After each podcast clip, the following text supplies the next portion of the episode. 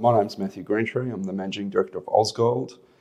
Our project's focused in Western Australia. It's a 2.1 million ounce gold project, and uh, we're getting down to business and turning that into a mine.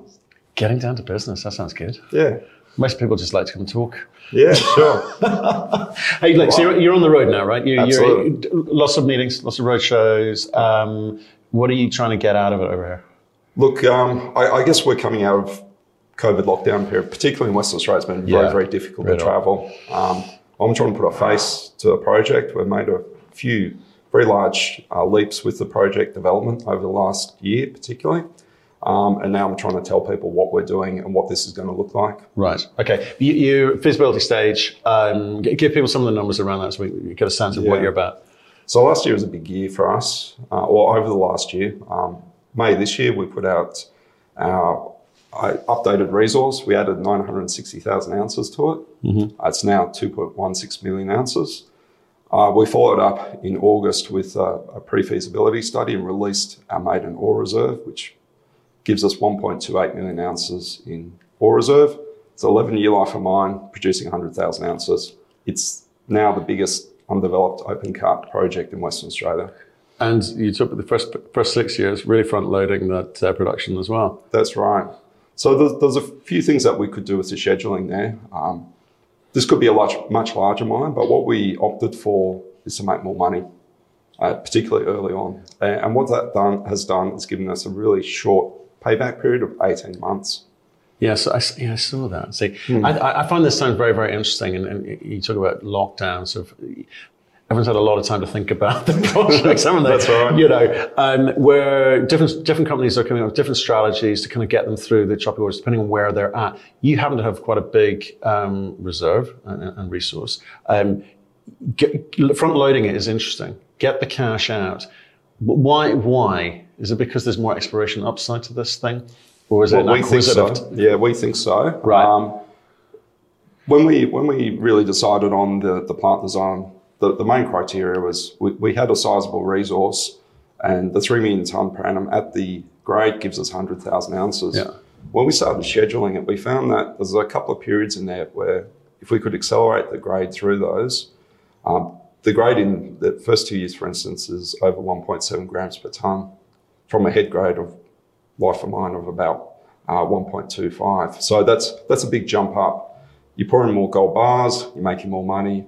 In that period, you want to pay down your debt and, just get on with business. Right. And we do see opportunities for growth, and, and that's part of the strategy here. Well, I think all companies need a growth component to this story if, if shareholders are to continue to be interested, for sure. Um, let, us talk about the, the study phase. Okay, mm. again, difficult market, inflation environment, supply chain issues causing all sorts of strife when it comes to capex and, and, and forecasting capex, right? Sure. Um, some companies are slightly nervous about putting out economic studies at the moment because it, the numbers are changing from PEA to PFS and PFS sure. to feasibility study. For you, are you kind of conscious of timing that right?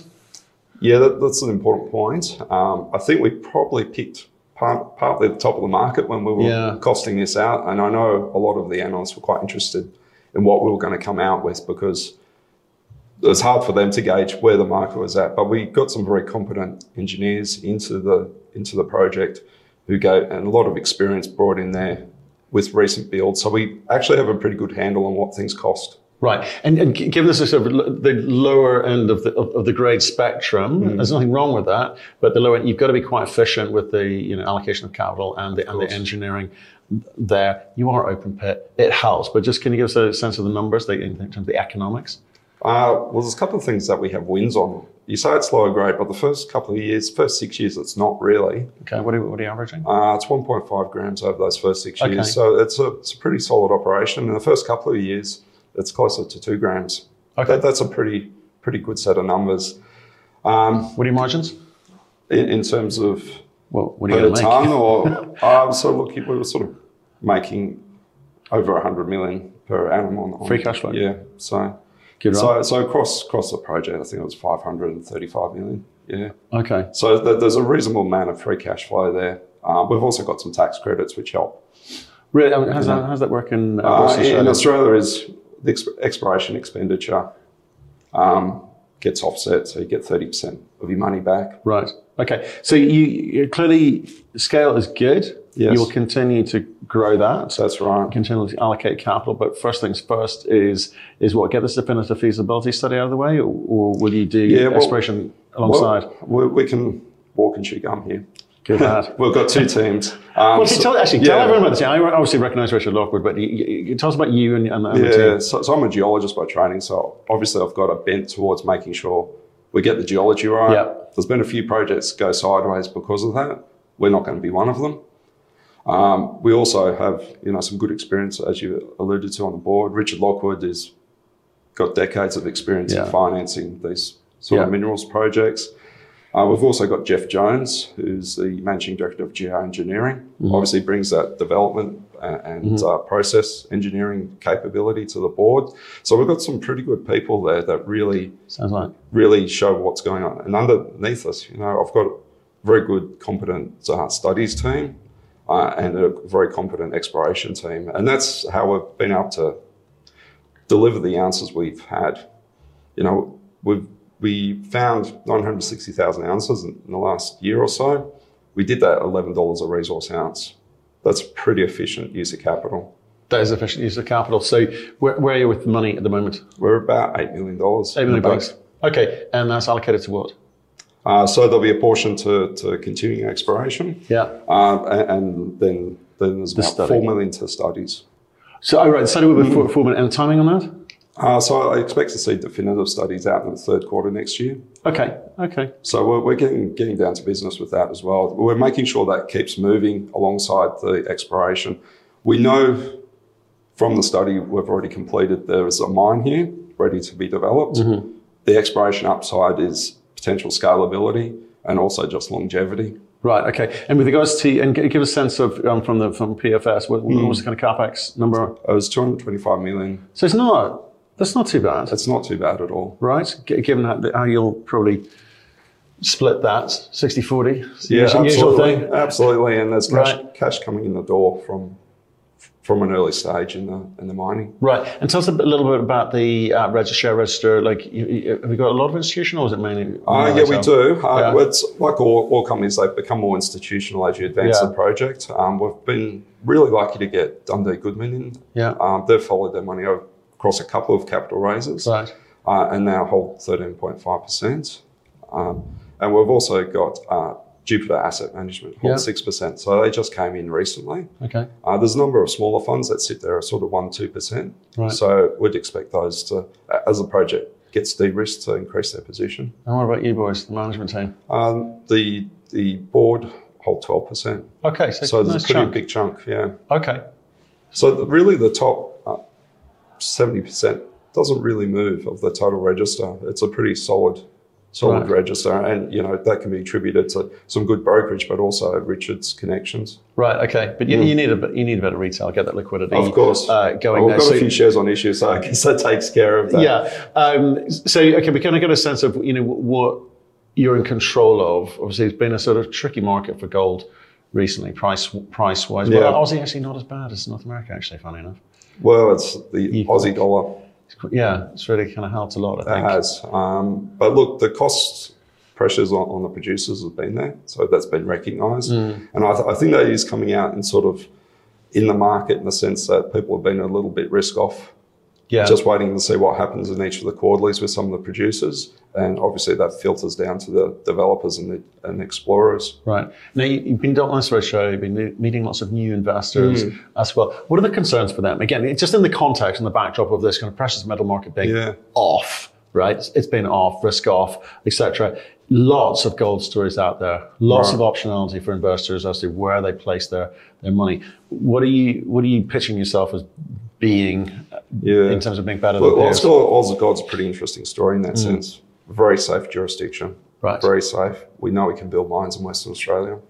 Um, this project is now the largest undeveloped gold mine, open cut gold mine in Western Australia. So that's garnering a lot of interest because of that. Yeah. There's projects like De Grey, but that's a much larger Yeah. enterprise. Uh, it's a different, I guess, league in the sense that it's Well, went different quick, metallurgy. Yeah, but Yeah. this project is definitely a mid-tier project. Um, the 100,000 ounce production profile is very, very attractive to, to investors and companies alike. It- there's, there's a lot of optionality around that. Um, and I guess other things that we see that are fairly unique with this Katanning project is that it's in the wheat belt, so it's not a remote project. And where the advantages come from that is good road transport, access to grid power. Uh, there's three towns within 30 kilometres, so they're actually not too close, so they don't interfere with the operations. But Yeah. they provide an option for accommodation um, and, and- and also Nice. attracting good Yeah. workforce. Now, that's something that's really been an issue in Western Australia. I have been hearing. Yeah. Absolutely. Well, Not, not just in terms of the, the fly in, fly out type of stuff, but actually people are being able to move across states. It's insane. Well, that's right. It's been three years that it's been Yeah. disrupted. So we haven't been able to bring in people from overseas or, or even from Sydney or, Yeah. or Melbourne or wherever else. It, it's now been realised in, in, in the job numbers and the availability Yeah. of people to do the work. I kind of expected Western Australia to start drifting offshore away from the rest of Australia. our, premier had thought about that, you I think so. I saw the trench Yeah, yeah. Um, I, okay, well, it, like it's, it's, it sounds like you've got something quite unique there and, and quite close. So, get, again, give us a sense of, of, of timing on all this because you're going to have to once the DFS is out Q3. Well, you'll have had conversations around funding well before then. Term sheets on the on the ready. Certainly at that that sort of quantum. course, yeah. You know, um, I, I think it'll be interesting to see what the pricing of that money at the end of next year, if inflation does continue to drop off as it seems to be doing. We're getting good signs at the moment. Yeah, I think I think you know there was a bit of a shock to the market over Yeah. the last probably six months or so. That's been reflected in the gold price and I guess the interest in, in the sector. Uh, financing probably wasn't as easy as it was a couple of years ago, Yeah. for sure. Uh, but I think the lack of quality projects may make this somewhat easier. But I, I speak to a lot of gold, gold producers right now, and they go, Yeah. look, I tell you what, 16, 15, 1700, I'm fine. There's no problem. I can make money. Good projects, not marginal projects. Good projects Mm. Sure. can make money at, at, at that. Clearly, it'd be nicer if it was higher. There's an expectation that, that it, Mm. it, it should go higher. There's an expectation that inflation will pop off, Yeah. fuel prices will Well, come down. well, we had a big spike in the in the gold industry. It was what around 20, 2011, 20, yeah, I remember. 2009 to 2011. Yeah. And at that time, the Australian dollar was at parity or higher than the, the US Yeah. dollar. So the effective gold price in Australian dollars was about 2000. It's closer to 2600 at the moment. Yeah. in Australian dollars. So we're actually a lot bigger than that. I guess the, the, the bullish market that we had at that time, Yeah. but it's not been reflected in, in the equities. Yeah, no, but what I'm trying to work out Mm. is and get a sense of what's coming down the line because again, the last of nine months, 12, 12 nine months Mm. have been a case of costs have been rising. They continue to Yeah. squeeze up from the bottom in terms of cost. Gold continued to fall. Projects became marginal. Uh, you know, marginal projects became terminal. Mm.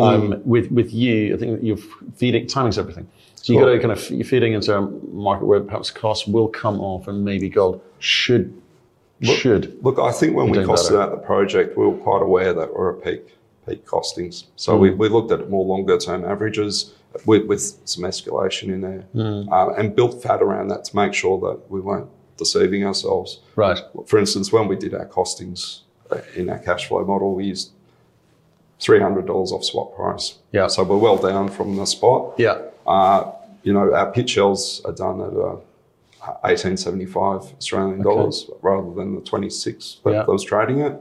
Uh, so it gives you that optionality that we're not, not cutting the margins too tightly. And what you see is with the more recently developed mines, they often perform better than some of the older projects, which, you know, mm. doing cutback after cutback mm. because they can.